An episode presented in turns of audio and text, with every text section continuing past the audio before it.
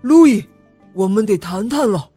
摄政王菲利站在吊灯下面，对王子喊道：“表哥。”王子兴奋地走过去说：“热气球飞起来了，这对我的飞行器研究很有帮助。”人是不可能在天上飞的，菲利傲慢地说：“只是暂时不能，但能让人在天上飞一直都是我的梦想。”王子大声说。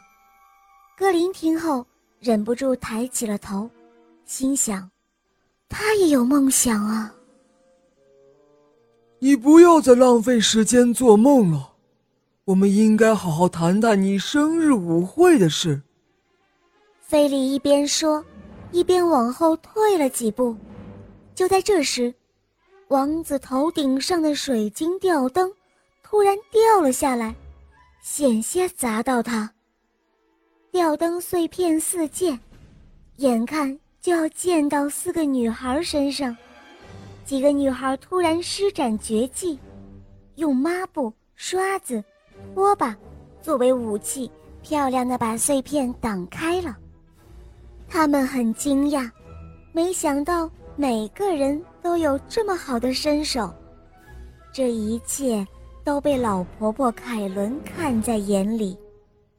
突然，迪宝斯太太走了过来，说：“你们赶紧把这里打扫干净。”于是，女孩们开始清扫大厅。你们看，它多漂亮啊！